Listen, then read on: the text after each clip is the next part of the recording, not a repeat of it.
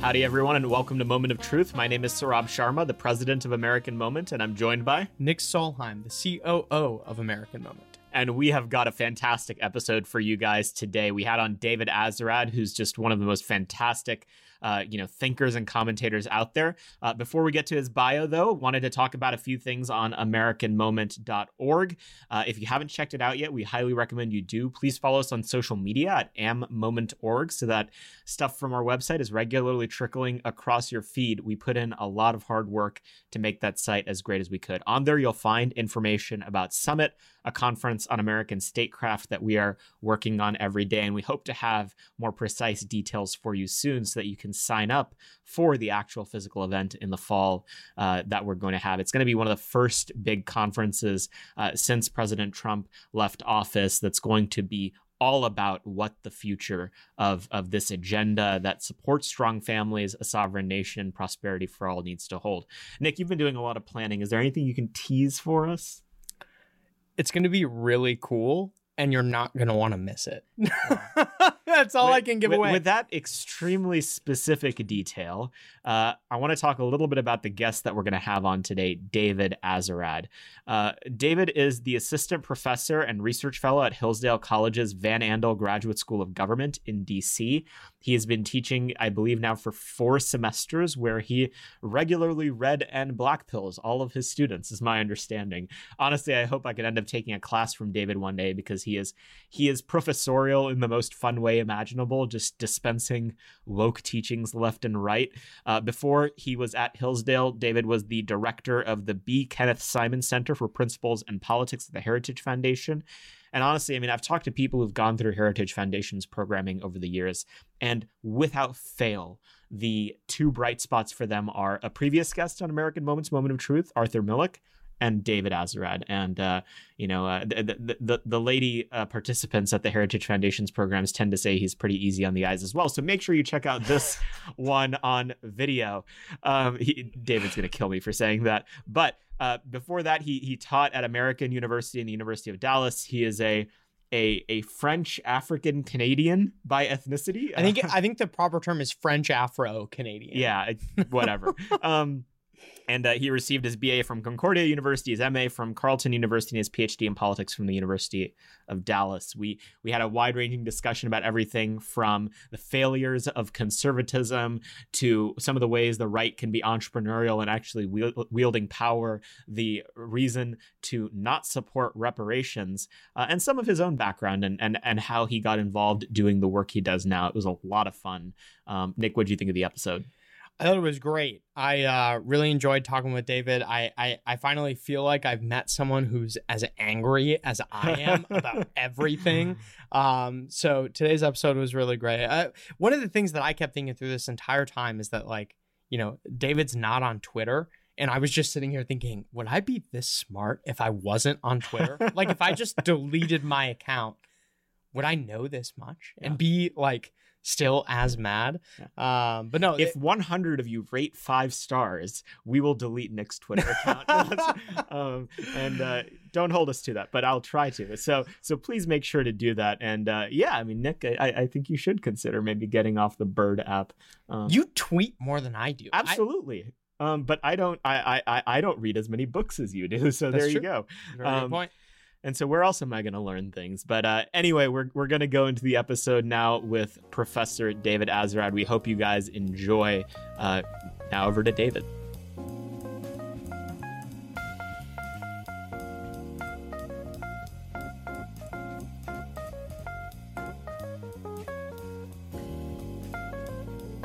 Thanks for coming on the podcast, David.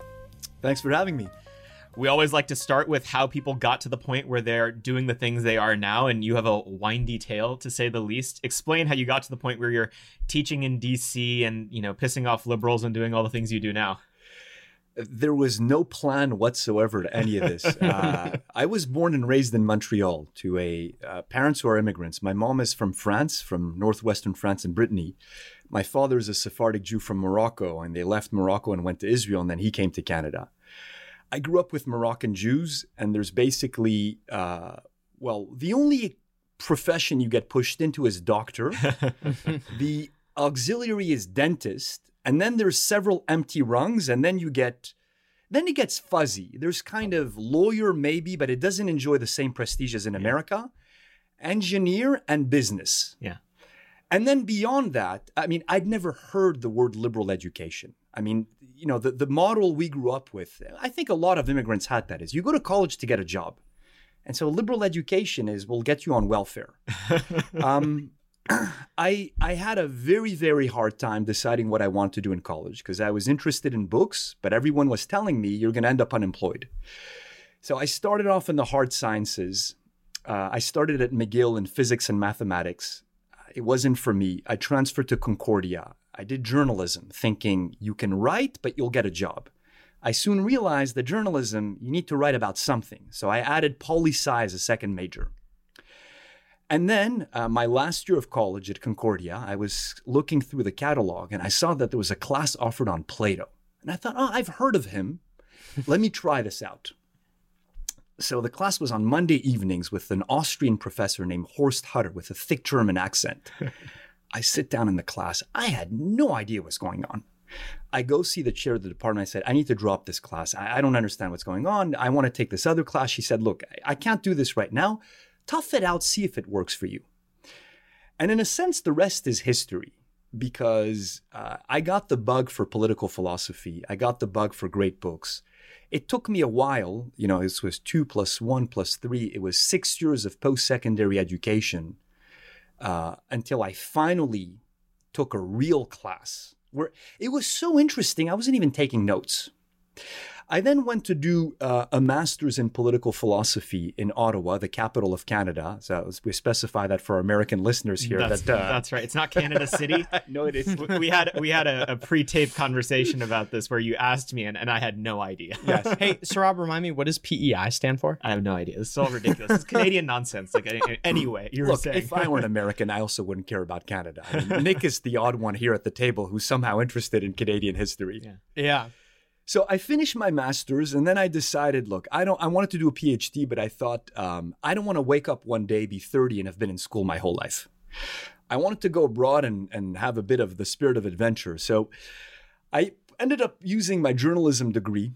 Uh, I got a job with the Times of London. Uh, I was a foreign correspondent in Malaysia, in Kuala Lumpur, and I spent about a year there. It was extraordinary. I mean, I was 25 years old, been living with my parents my whole life, been in school and just waiting tables and writing for local newspapers.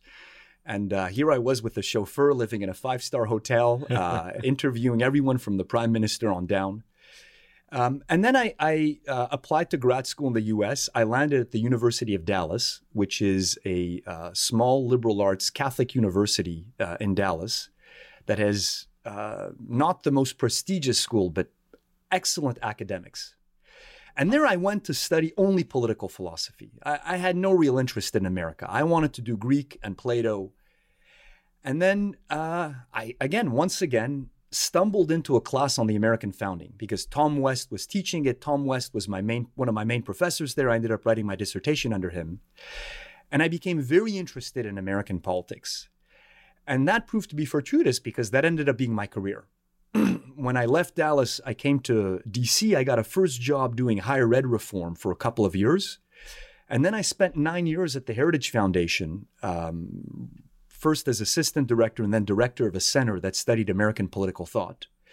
Uh, and I left a year ago to go teach at Hillsdale here in the DC campus, where I teach political, philosoph- political philosophy and American political thought. Uh, I came to the US so 16 years ago. I was not really a conservative. I was probably on the way to starting to realize that the liberalism that I soaked up growing up in Quebec, which is about as monoparty, monolithic a place there is, there was something wrong with, with the it. exception of secessionists, I guess. well, even yeah, I mean, I, I, um, well, we can get into Quebec secession later. Um, I, I was in at, when I did my master's. I met some conservative students. I started reading the Weekly Standard. Oh wow! Uh, out, out, of all storied publication. Mark Steyn got on my horizon, and I started realizing that there was another way of thinking. But it was really moving to the U.S. Um, and you know, on the one hand, is discovering the American intellectual conservative tradition. You know, reading Tom Sowell, reading Bill Buckley, reading Pat Buchanan Uh, and then I should say, you know, the other big thing is just actually meeting conservative Americans. Uh, you know, to become a conservative, you need to first of all be won over by the ideas, but you also need to feel comfortable with the people. And if you grew up in a big city and you're cosmopolitan, you know, you tend to think that the people who are conservatives are rubes who cling to their guns and their religion. And you haven't really met any. And I met a bunch of them and I thought they were fantastic. You know, Yeah. I thought, I love, they're patriotic, they're welcoming. Uh, the, the firearms took me a while to get used to. I mean, it's, you need to, you don't realize how strange it is to meet people who own guns if you grew up in Montreal. I mean, it, it, you know, it's like saying people who believe that the earth is flat. but once you overcome that shock, you realize how much, you know, uh, sense it makes and how salutary it is for the republic. So it took a while, but I, I uh, you know, ended up becoming a conservative uh, along the way. So I would say, look, I don't know if this answer makes much sense, but uh, none of this was planned.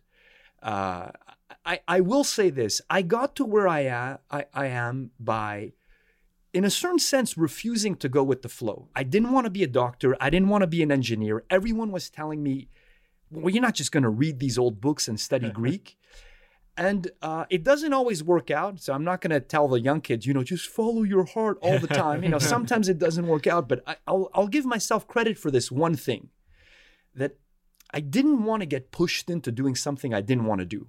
And I kind of, you know, went out on a limb. Let me try out this, do a PhD in political philosophy, having no real idea of how things would work out. And they ended up working out. And I, I must say, working out very well because Hillsdale is, I mean, Hillsdale is paradise. It's, it's, uh, an intellectually and morally serious university in America in the 21st century that is uh, well funded and well managed. I mean, good students, good colleagues. I, I don't know that it gets any better than that. So it's crazy to me when I found out how small of a student body Hillsdale actually has because they're like everywhere Yeah. here in DC. Like I feel like almost right, like almost every other person you meet is like, "Oh yeah, you know, I go to Hillsdale or I went to Hillsdale." It's a you know, it's a very uh, prestigious school, I guess, here in here in I mean, DC. I, I, the administration and Larry Arnn, I think, gets a lot of credit for that. Has done a fantastic job of branding the school uh, on the right and in DC in particular. And look, the other thing is that the the the students shine. I remember when I was at Heritage, and I, one of the jobs I had was I handled the educational programmings for the interns. And one of my running jokes was I would ask a question like, "Who here has read Tocqueville?" And I would always out the qualifier, except for the Hillsdale students. So the school is well regarded, but um, you know, I'm I'm constantly impressed by the quality of the students because the the it's it's a rigorous school. You know, the admissions rate is gonna. Don't quote me on this, although I'm saying it. Uh, I think it's going to be down in the 20s this year.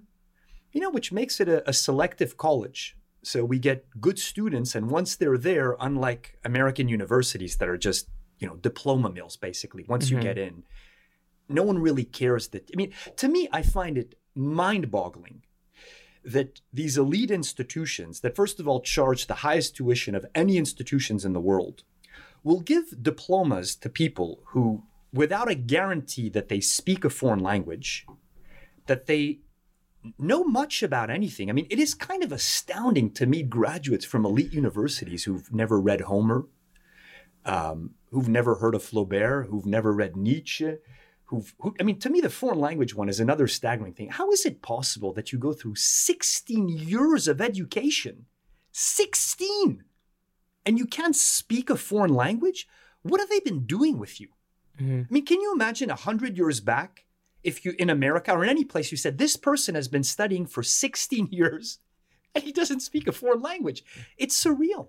Yeah. Because most of schooling is kind of, you know, babysitting and credentialing and having fun, but there's no real emphasis on learning and on hard learning. Yeah, I've mentioned this book a couple times on the podcast already, so I apologize for plugging it again. But I don't know if you've read uh, First Principles uh, yet. I I'm By forgetting the the Economist.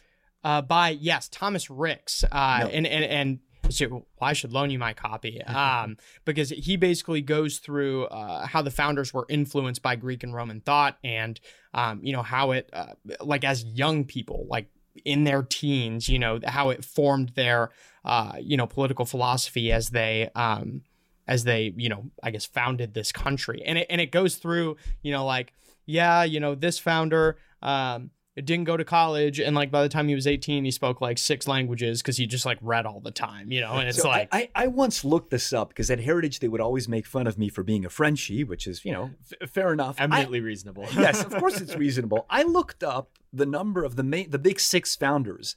How many knew French? Now I'm not remembering now. This is this is uh, it's been a long time. I only there was only one of them who didn't know French. I, I can't remember which one, but five of the big six, you know, Madison, Hamilton, Jefferson, Washington, Adams, and Franklin Mhm. knew French. And then you know you look into the the expo- I mean, if you go to the Library of Congress here, they uh, have you can see part of Jefferson's ver- uh, library that he sold to the Library of Congress after there was a fire and they lost their collection. You just look at the breadth and scope of the learning of that man. Uh, the, the the extent of his interest. Of course, he hadn't read all these books. No one has read every book in their library, but it shows Mhm. you what he was interested in. yeah, yeah. I don't know if you've been to see that yet, Rob, but you, you totally should. It's great. I should. And uh, yeah, I mean, it just goes to the kind of overall bankruptcy of, of modern American credentialing institutions, right? Is that they're not really interested in learning for learning's sake. And look, I mean, to a certain degree, you can understand, you know, eventually institutions become heuristics for certain things. It's it's that, oh, it is likely to be the case that if someone goes to this place and, and has this education that they know these things, but it's not 100%. But at this point, I mean, you, it is genuinely the case that you may be better off assuming that someone who goes to one of these these modern, you know, clerisy generating institutions knows very little. In fact, um, uh, you know, I, the, the example that I keep coming back to is uh, that kid, uh, you know, Ziad Ahmed. Uh, a couple of years ago, he he made uh, news because he got into Stanford by writing Black Lives Matter a hundred times, Mm. um, and uh, he ended up matriculating at Yale, and he's just as stupid as he was when he got in. you find out his dad's like a top quant at Citibank, and they, you know, don't have a lot of money. And it's just like, okay, this is this is obviously morally and substantively bankrupt as far as the system Yeah. of higher education goes, and it's why at American Moment w- we we always say, you know, the right should not give a, you know, you know what about uh, college degrees with one exception, which is that you know Hillsdale actually teaches conservative governance to a certain degree. So perhaps Well, look, exception. Hillsdale is not the only one. Mhm. There, I mean, the University of Dallas, I think, is is a serious school. And then at most universities, you can find a handful of professors, sometimes a whole department uh, that is quite solid. Boston College, for example, has, I think, the premier political theory department in the country. So there are little pockets here and there, but yeah, the, the basic MO is that the people running the universities don't really care about education. They care about rankings, fundraising, new buildings, football, uh, and woke indoctrination. Uh, but the, the the the idea that these universities are custodians that have the Western heritage that they need to transmit, these are reactionary positions at almost all universities today. Yeah. So moving to the the woke indoctrination piece, you know, you you hear members of Congress talk about this a lot. You hear, you know, a lot of people on Twitter talking about it.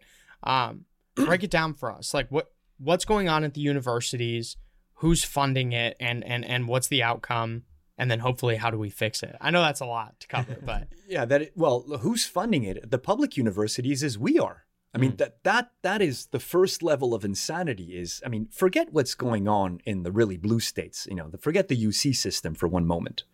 Uh, look at the really red states where you have Republicans controlling both houses and the legislature. Why are they funding basically the indoctrination centers and credentialing centers for the enemy? the, the source of the cancer and of the rot in America today is coming out of the elite universities.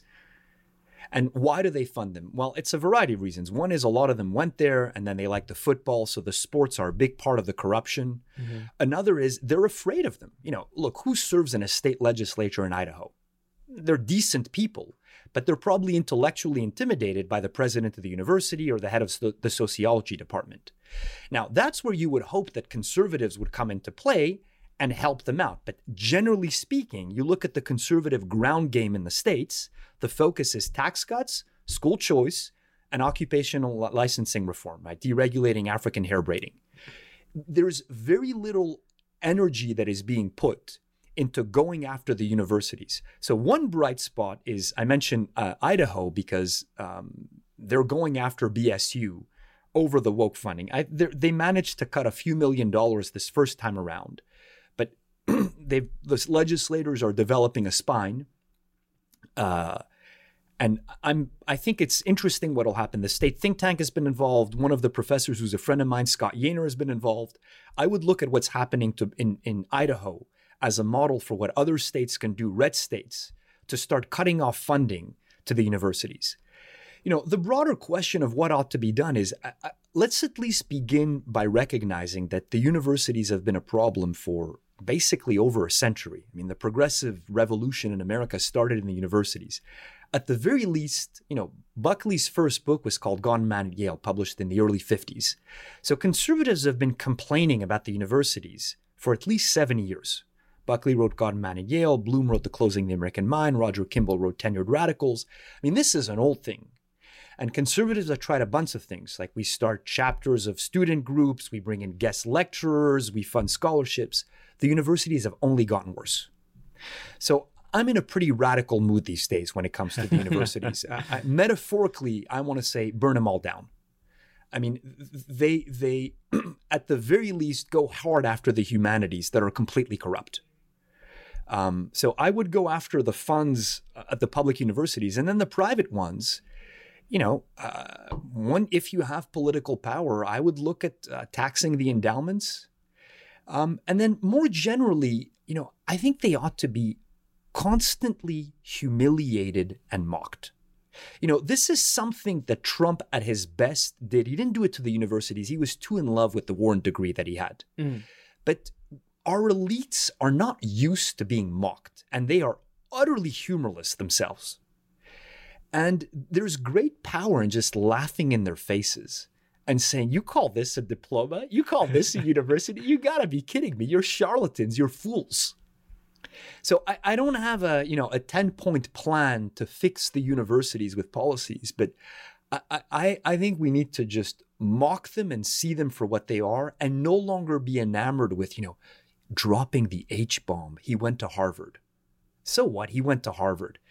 You know, he may have gone into Harvard because he's, he's smart, but he may have gone into Harvard because his parents got in or because his uncle gave money or because he plays some sport or because he's got some sexual orientation or some skin color or because someone wrote a college essay for him saying how oppressed he was.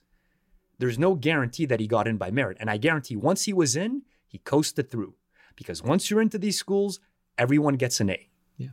I think a few years ago I read a study that uh, a report 87% of kids were graduating from Harvard with honors. So why are we so impressed by these degrees? I would say, you know, the first thing is we need an attitude adjustment on the right. Look, Saurabh, you've been great about this, and you know, and and you take it to the next level of screw it, you shouldn't even go to college. Absolutely not. And, and and stop making a college degree a prerequisite to be, you know, a secretary or an intern in DC. Yeah. Well, it's, you know, there, there's so much there. I mean, I went to the University of Texas at Austin, which is one of the you know, ostensibly one of the most elite schools in the South, period. Uh, it has all of the institutional funding to be truly great. It attracts great professors. And the Republican legislature has been utterly effete in actually reining in um, not only the academic corruption that has happened at the university, but also the straight up corruption, corruption. You know, uh, wealthy, uh, you know, state legislators getting their kid in and, and, and things like that. In fact, there was one man at the time, uh, a, a, few years ago, named Wallace Hall, who tried to do some reforms uh, on on the board of regents, and he got impeached by the state legislature because, again, these people they're very used to uh, the the the university lobbyists giving them box seats at all the games, and yep. and and you know, in some in some ways a lot of state legislators tend to have a degree from the school that they uh, go to. And so whatever will increase its prestige nationally is something that they're very intent on protecting. And it's it is a fundamentally insecure mindset. And, and it's it's for the same reason that the H bomb is so important. I mean, you come to this town and you have a Harvard or Yale degree, you would expect that you would get the red carpet rolled out for you in liberal institutions, and you do. You also get the red carpet rolled out for you in conservative ones. Why? Um, look, occasionally you get a good conservative that comes out of these places, but more often than not, uh, you know, in a country of 330 million people or however many it is, um, there's lots of smart people. So these universities have their pick, and they can pick uh, what kinds of people end up being a part of them. And for a university to make a decision to affirmatively choose someone, chances are that they have tokenized their oppression very well, or that they're very good at playing a particular game. Um, it's just not a stand-in for any any merit that's worth the word merit at this point in time. and and you, you, mentioned how we've been talking about this for 70 years. Uh, that conservatives have been railing against colleges, and to me, there are few greater evidences as to conservatism's failures than what has happened with colleges because we have complained, we've spent money, uh, and we have whined, um, and and nothing has changed. Um, I quote a piece that you wrote a few uh, months ago called uh, "American Conservatism is Fiddling While Rome Burns." Uh, every day, like every single day. And he quotes from it often. Like to be clear, and, like he'll say something, and I'm like, "You didn't come up with that. That was David." Right? uh, can you explain what your your indictment, your broadside against the American conservative movement is, uh, and how you know potentially we could stop losing? Yeah, um, I, I, look, I don't claim you know any originality in, in this critique. I, you know, you find it really in the work of the paleos already, who are, you know, if uh, a neocon is a liberal who's been mugged by uh, reality, uh, a paleo tends to be a conservative who's been mugged by conservatism.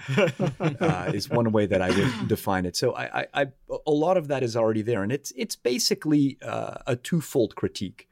One is that conservatism has completely failed to stop the left as it has marched through the institutions and progressively fundamentally transformed the United States of America.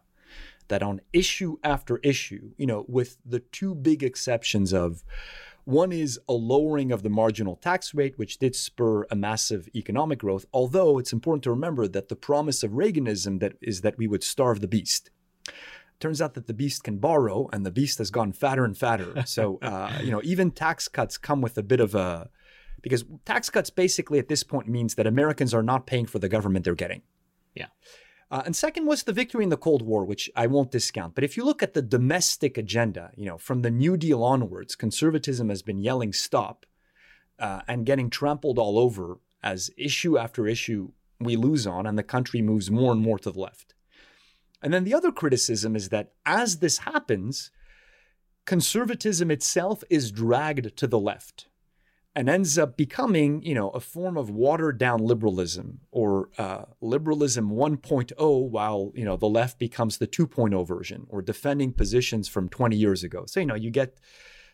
I think NR a few years ago ran a, like the conservative case for gay marriage, th- this type of thing. So as we move, you know, or, or, look at how MLK is now a conservative hero, uh, because the left has gone far to the left of MLK with the wokeness, so we now defend MLK. So the, the right used to oppose the Civil Rights Act. You know, Barry Goldwater, who did not believe in discrimination, just saw that the 1964 Civil Rights Act would uh, obliterate the freedom of association in America, create a behemoth, and was not constitutional. He opposed it on that grounds. He was not a racist. Uh, that battle was lost. And so the left moved on to affirmative action and other things. And now the right is now defending. Uh, look, and I've done that too. I mean, part of it is, I mean, what are you going to do? Just keep on losing issue after issue. Now, this gets into, well, what are you going to do? I would say, can we at least reckon and be honest with this?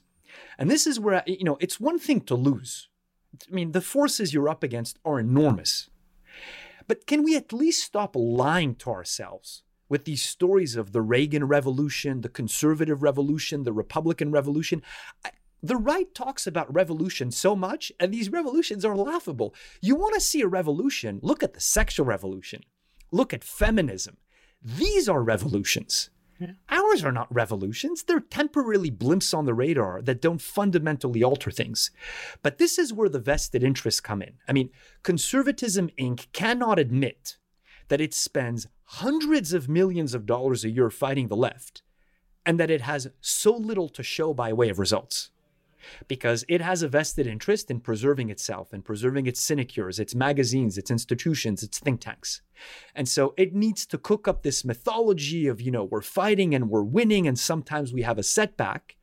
Um, and the people I would ultimately blame at the end of the day are the donors. I mean, one thing I've realized over the years is that the donors are uh, uh, of the conservative movement tend to be much farther right than the institutions they support.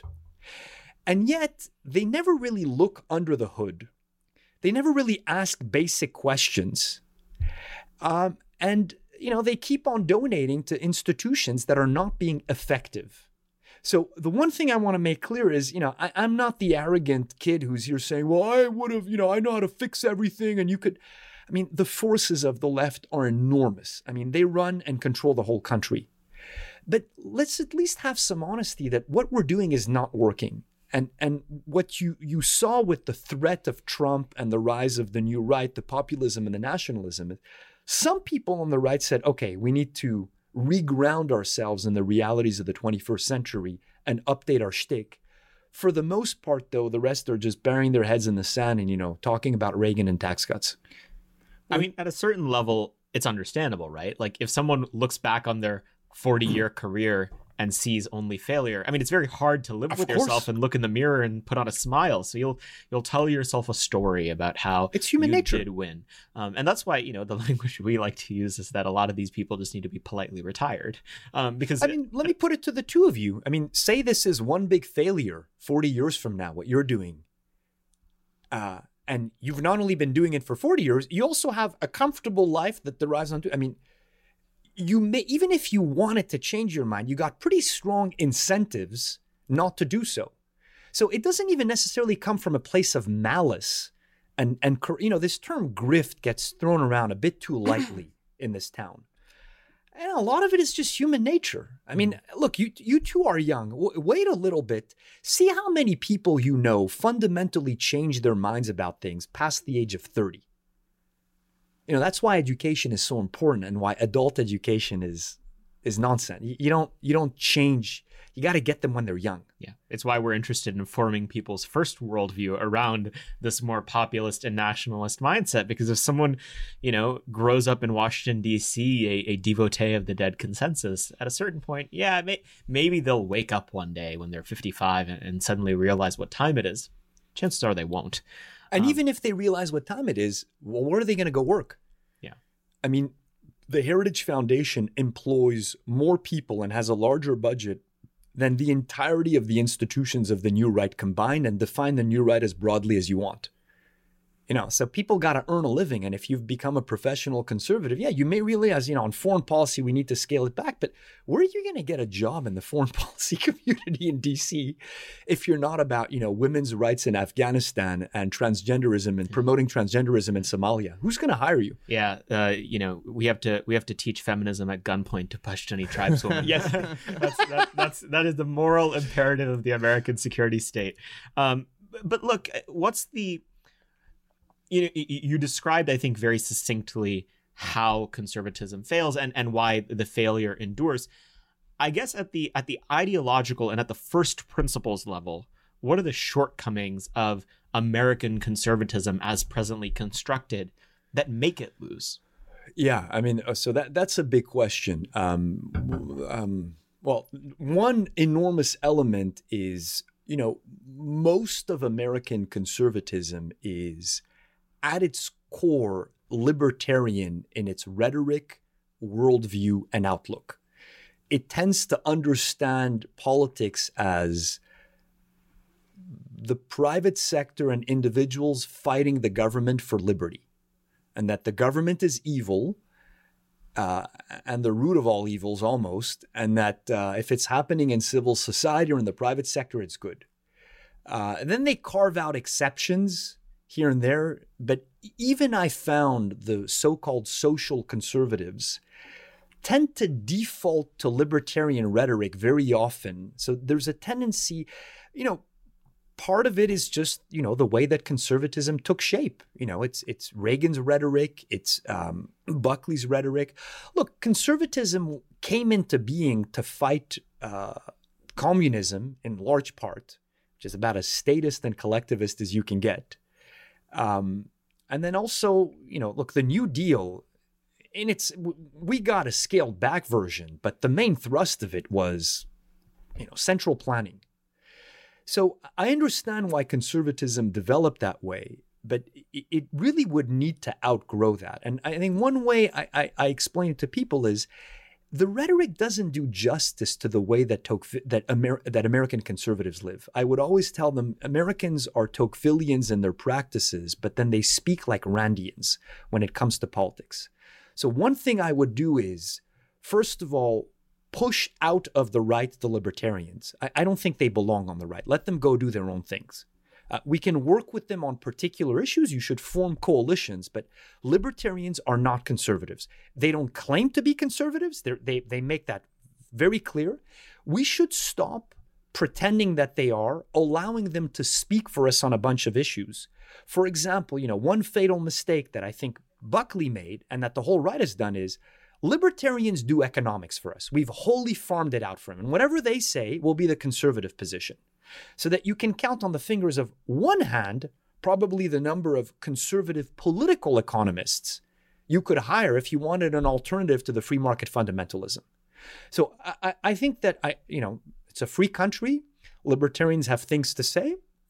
You can learn from them on some issues and you can work with them on some issues, but they don't belong on the right. Uh, and, you know, electorally, it is utter nonsense for them to have such an influence. At most, two or 3% of the population are libertarians, and they yield such outsized influence within the party and in the conservative intellectual community. So that that I think would be one. The second one would be, you know, the recalibration on foreign policy. I don't like these silly, you know, are you an isolationist or an interventionist? I mean, everyone is fine with interventions. The issue is on behalf of what? And I would say, you know, a rather narrow conception of the national interest. I love Buchanan's definition of the national interest. The national interest is the test is are you willing to die for it? I'm not willing to die for women's rights in Afghanistan. So I, I, I think we need a, a more restrained uh, foreign policy. And then look, we need a you know borderline jihadist attitude when it comes to the so-called cultural issues. That you know, first of all, I hate that term, cultural issues. Yeah, there's no such thing. There's no such thing as a culture. Like, Yeah. Well, there's no such thing as an economic issue. It's all cultural issues. Yeah, and it implies that they're not serious. You know, like grown-ups in DC, we do foreign policy and economics, and then old people and Christians, you can play around with the cultural issues. Now, they're not cultural issues. They're first-order political issues because they deal with the family, with generations, with children, with education, with the moral conditions under which the next generation of citizens will be raised. So we need to fight these boldly and aggressively and fiercely. You know, if I may quote uh, scripture the, to the son of the uh, missionaries, meet them undaunted, and they shall have no power to daunt thee. Uh, no more of this timid, well, the way to fix the family is to eliminate marriage penalties in the welfare state. No, that's not going to fix the family. The way to fix the family is to go after feminism hard. Yeah. You need you're going to need to learn how to talk about it.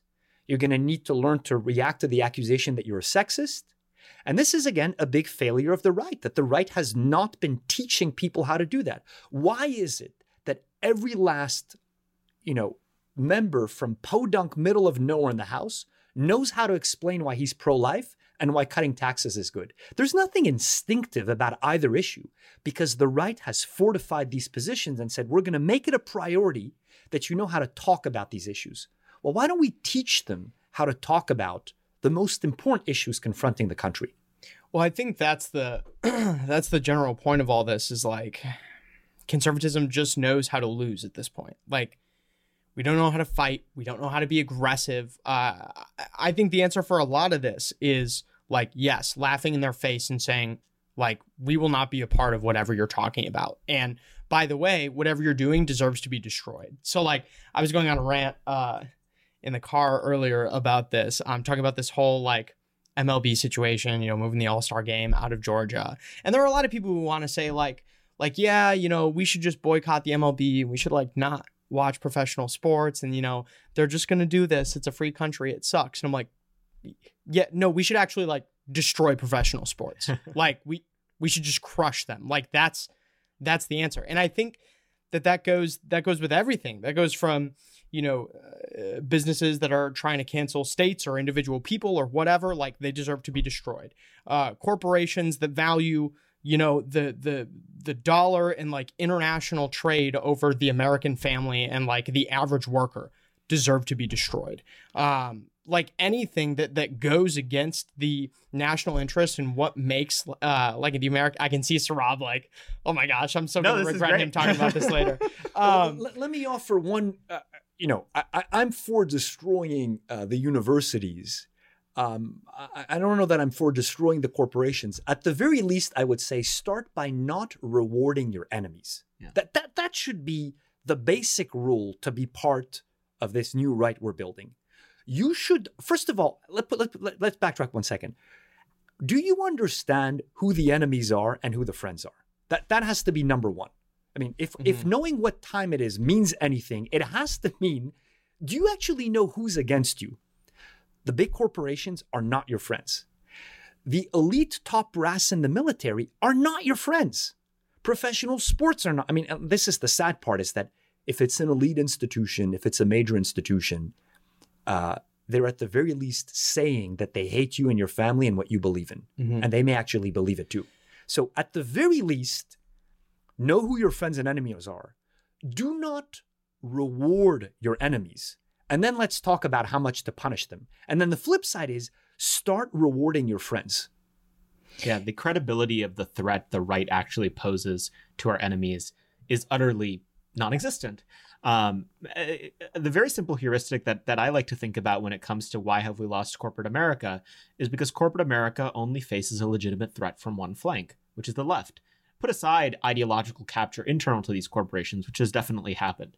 Anyone who yells at me about how un- uh, industrial policy is un-American or whatever can go screw themselves because we do industrial policy in America. We just do it with English majors at Vassar who go on to be HR bureaucrats in the biggest corporations in American life. But you know, th- these corporations they they look at the political landscape and they need to hedge risk. How do they do so? They do whatever the left-wing mob says, and then when the right gets mad at them, they laugh at them. Why? There's never a real credible boycott from the right. Because when we because when we take power, we cut their taxes. That's right. And then and then at the political level, whereas Democrats will come up with all sorts of esoteric justifications to inflict serious pain and put the screws into corporations that contravail their cultural priorities. The American right kind of rubs its hands. It's like, well, you know, uh, we, we support the free market, and Yeah. you know, maybe you should have a tax cut, and you know, uh, uh, per- per- perhaps you know we'll we'll ban the box on your ability to hire you know non criminals. But other than that, that's that's all we have to say to you. It's it's utterly silly, and it's not how any serious political force would operate. So at some level, from a I mean, I, I take a very similar approach with with American corporations as I do with China. What they're doing makes sense based on the assessment of the opportunities and the risks they have available to them. China didn't maliciously decide to deindustrialize our nation. They saw a free lunch and they took it. In much the same way, American corporations, they see total risk from the left because they're serious about politics, and they see very little from the right. Yeah, that's why this kind of, oh, are you going to stop doing business with China? I- mean, in a sense, it's good to point out, but you think that the hypocrisy is going to lead to them saying, oh, well, hold on one second, we're boycotting Georgia. No, they respond to power. Yeah. And we're a joke. No one's afraid of us.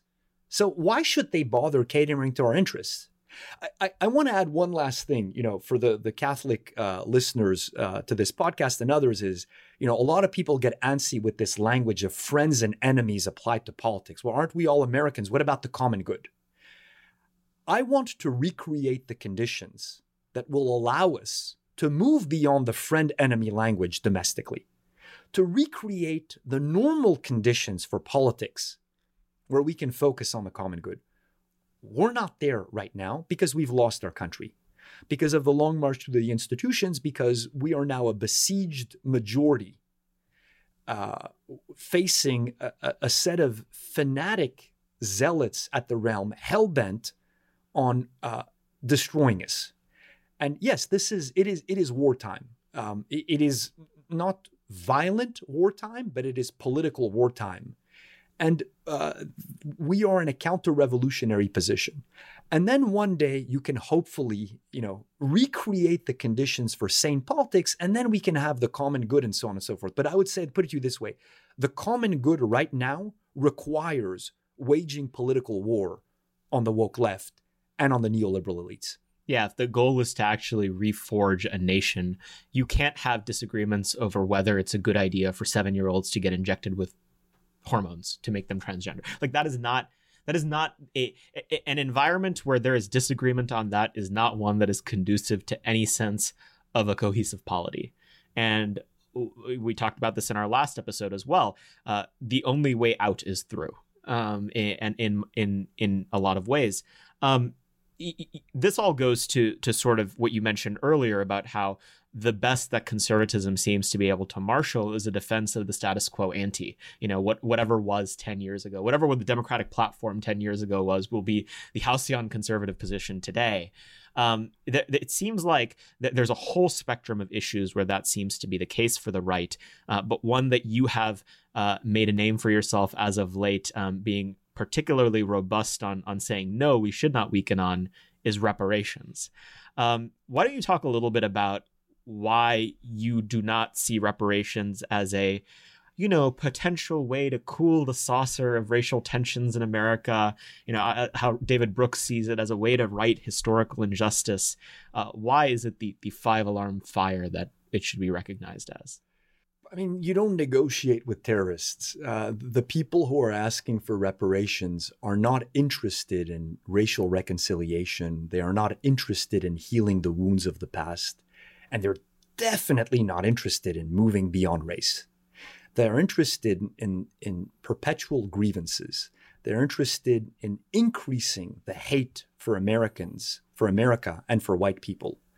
Um, their motives and interests are not good. They make this quite clear. I mean, you know, the, the way I put it to people is think of what an absolute disaster it would be for the left, broadly speaking, and the elites for that matter, if America stopped being quote unquote racist. It would be a disaster.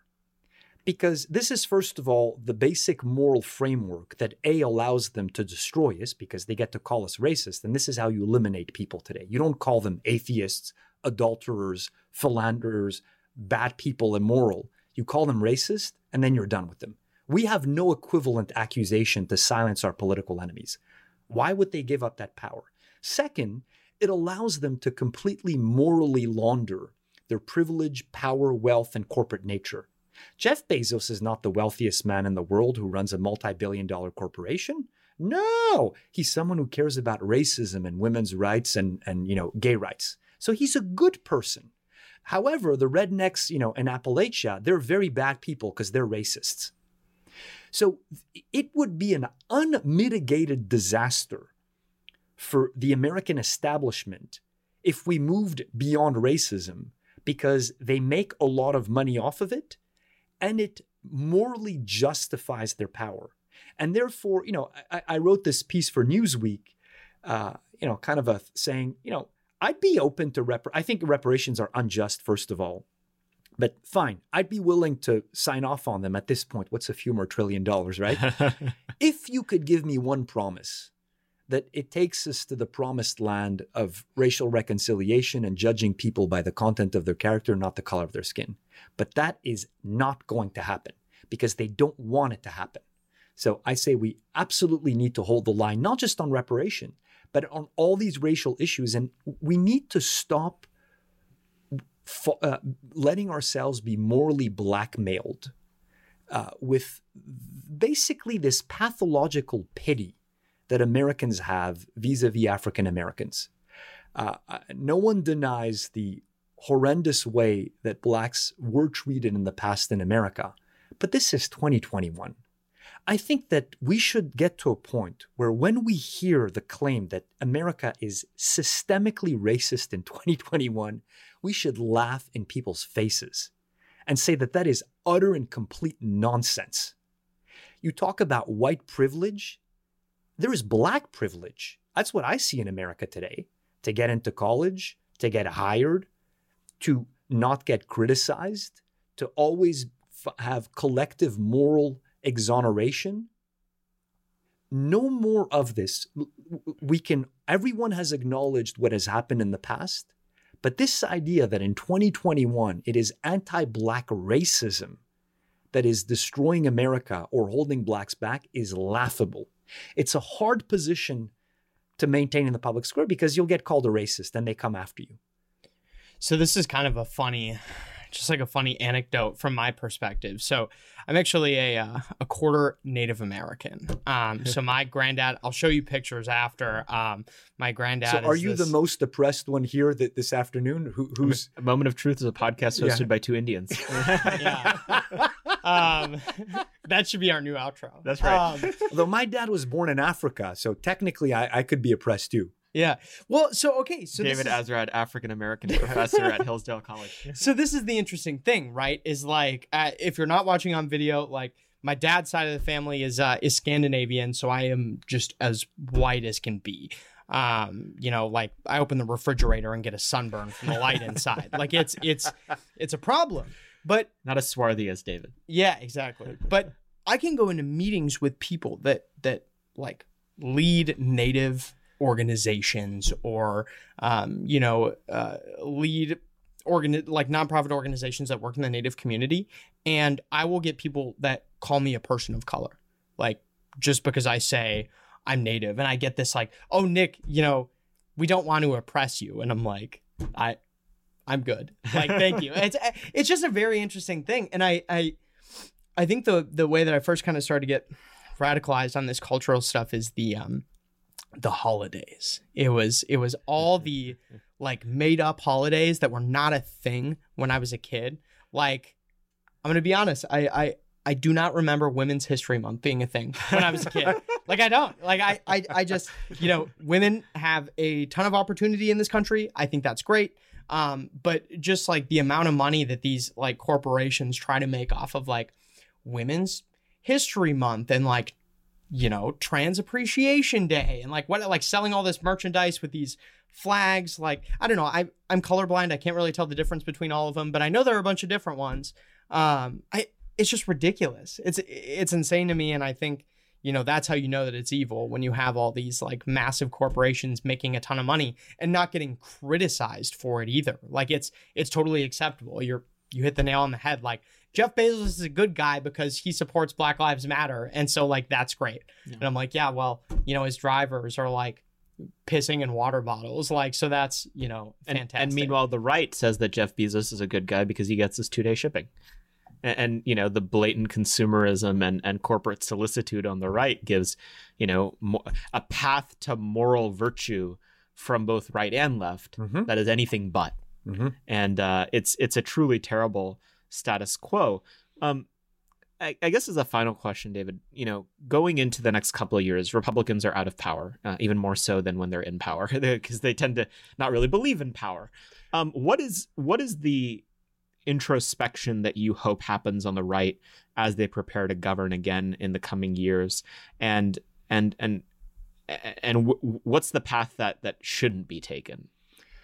Yeah, I, don't have high. I mean, look, I, I'm I'm not in the business of making electoral predictions. I mean, they may they may well retake the House uh, in 2022. Uh, part of me wants to say like, who cares? I mean, I, that's not true, but it's not like they're going to have a transformational agenda, as you put it. It's not like they know how to wield power once they're there. Mhm. Um, I- would say that here's the lesson. Uh, the conventional wisdom in DC is becoming, you know, Trump was right about a couple of things, but we need to take the edge off of him and kind of tame him and domesticate him. And so I like the the you know the trade and the immigration stuff and the working class wages, but let's get off, rid of all the unpleasantness. Uh, I think that's quite a mistake. That uh, Trump's appeal was his combativeness, his irreverence, at his best, not always, vis-a-vis the elites, how he laughed in their faces. And to give you kind of a, you know, a wonkified version of Trump is not a recipe for winning. And then second, you know, for all the talk that, you know, Trump, we came this close to having the Fourth Reich under Trump and January 6th was a, a coup d'etat. I would say that at the end of the day, and uh, you know, I'm loath to criticize Trump in public because um, I think one should also give him credit for many things, and it's very easy to pile on on him. But we don't have a lot of time, so uh, I think he ought to be praised for many things. But I'll say this thing about him: he didn't have a killer instinct. He had a rhetorical killer instinct, but once he came to power, he had offered such a solid diagnosis of the corruption in his town. And what was his approach? Let's make deals. He didn't want blood. He didn't want to decapitate the enemies. So, if anything, this we should water down and mollify Trump. I think I want more radical, actually. so, keep the rhetoric, but then learn how to govern. And when you're in power, go after their centers of power, weaken the left institutionally, bring them to heel. Um, I doubt that many will listen to my advice. Uh, I think we're going to get more of the Wonkified, you know, some tweaks on trade, but basically keep the, you know, the Paul Ryan playbook slightly updated. Um, but that would be my counterintuitive advice. Well, grow a spine seems to be the general theme of, of almost every episode we do because I, you know it's, it's funny we at american moment we're very interested in some of this intellectual ground shift we, we believe in developing these policies but I, I find myself more and more when i'm assessing someone who's interested in getting involved i i i look at whether they have courage and i think that that is you can go a long way with just courage um, and then, you know, if you have courage, the ideological stuff's actually easier because you're not tied down by what someone else says is just or unjust. You're, you're willing to to make your own assessment of that question. And so. let me end with uh, I know you like Pat Buchanan too, as I do. Let me end with the Buchanan quote Courage is contagious. That's right.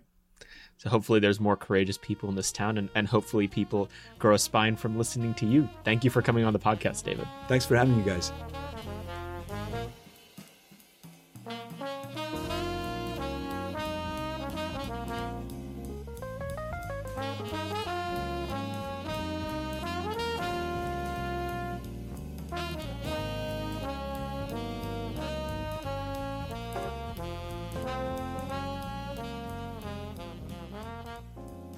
Before we close out today, we wanted to talk about a couple of the pieces that we have on AmCanon, our aggregator of the best books, essays, podcasts, YouTube videos, short pieces, Twitter lists, and everything in between that we have on AmericanMoment.org. Uh, in theme with the episode that we just did with David, I wanted to talk about a piece written by a friend of ours named Jordan Arthur Bloom at the American Conservative. Uh, and it's called A Restoration Agenda for Congress. And what this piece talks about is some of the ways that an entrepreneurial Republican Party and congressional delegation could really start to rebalance the scales of power uh, in American life by doing legislation or hearings or, or, or things like that. In, in this piece, uh, you know, uh, Jordan walks through a lot of the different ways that these these runaway institutions in American life, if you think about things like the institutional foundations or, or woke capital, can really be brought to heel with a right that is serious about wielding power. And so I highly recommend that you check it out. Uh, Jordan's done a lot of writing on this topic about making politics great again, as it were, and and really asserting um, some of the the the power that the uh, the conservative movement could wield if it was interested in doing so, drawing on historical examples. Really, he goes all the way back into the uh, not uncontroversial McCarthy era. In fact, talking about lessons that can be learned from then and in preceding times in American history. So please check it out. It's called A Restoration Agenda for Congress. You can find it on AmCanon and in the show notes. Nick, what did you want to talk about today? Yeah, so we talked a lot on the podcast today about how to wield power. Um, but the piece that I wanted to highlight by uh, Chris Buskirk on his Substack, which is titled Vital Signs, um, the piece is titled so you want to win elections, uh, and basically the uh, the point of this piece is that if conservatives want to win elections again, um, you know, we need to implement public policy solutions that support a strong family, a sovereign nation, and prosperity for all. Now, he doesn't use those exact words; those are American moment words, but he does. Yeah, talk- registered trademark. yeah, well, we haven't trademarked it yet, but we don't have to tell anybody that. Yeah. Um, but the main point of this piece is that uh, the argument that Chris is making is, you know, whoever decides to campaign on an agenda that makes it easier for people to get married, have kids, buy a house, and make sure those kids can be well educated on one salary will will win the day. Like th- there would just be like a massive amount of people elected um, that support those policies. So highly recommend checking that out. Highly recommend you subscribe um, to Chris's uh, Substack called Vital Signs. Um, it's very good. I, I, I really enjoy it, and you can find it on AmericanMoment.org/slash amcanon you know, it, it, it's a great it's a great Substack. We love Chris Buskirk. Uh, he's he's the editor over at American Greatness, um, and, and, and he has a very morally clear way of writing that that I really enjoy. So so I recommend that piece as well. I think it's fantastic. Um, you know, it's just I'm thinking if David was here, he'd be saying, you know, well, isn't that sexist to say that they should have a single uh, income home? I mean, it's it's utterly ridiculous. The right could could make so much hay in this country if it simply asserted fundamental truths that people like one income households. That is their natural preference, and and so many other things. But but we are so uh, dazed and confused by the influences of woke capitalism that sometimes we forget about the basics. Uh, well, it's a historic like it's a historic thing too. This this this idea that you know we had to have a, a two income household is like an extremely recent development. Like this is something that has come about in the last like hundred mm-hmm. years.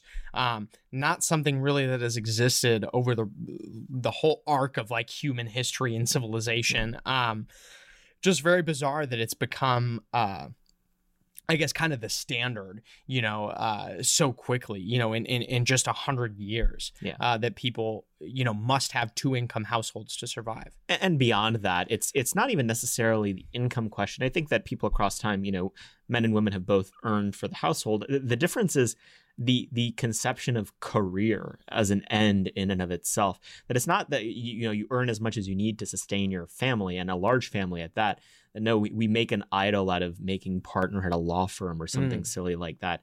Uh, j- there's just a lot to be learned from from the classics that David uh, reads and teaches uh, at Hillsdale and and and history more broadly. So we've collated a lot of things on this at AmCan, and I highly recommend you check it out. We put in a lot of work collating all of that. Um, and so please, you know, don't forget to subscribe uh, to American Moment. Uh, give us any feedback if you would like, um, but only if it's positive. Kidding. If you have any uh, constructive, negative feedback, we're open to that as well. Do you want to give out your uh, personal email address no, so they can send it to you? Absolutely not. send it to Nick, please. Um, find his email on the website. Kidding. Uh, and then uh, we'll see you guys next week. Thank you very much. Moment of Truth is an American Moment Studios production filmed at the Conservative Partnership Center. Our podcast is produced and edited by Jake Mercier and Jared Cummings. Our intro music is A Minor Struggle by Ryan Serenich. Don't forget to like and subscribe on all platforms, and you can go to AmericanMoment.org to learn more.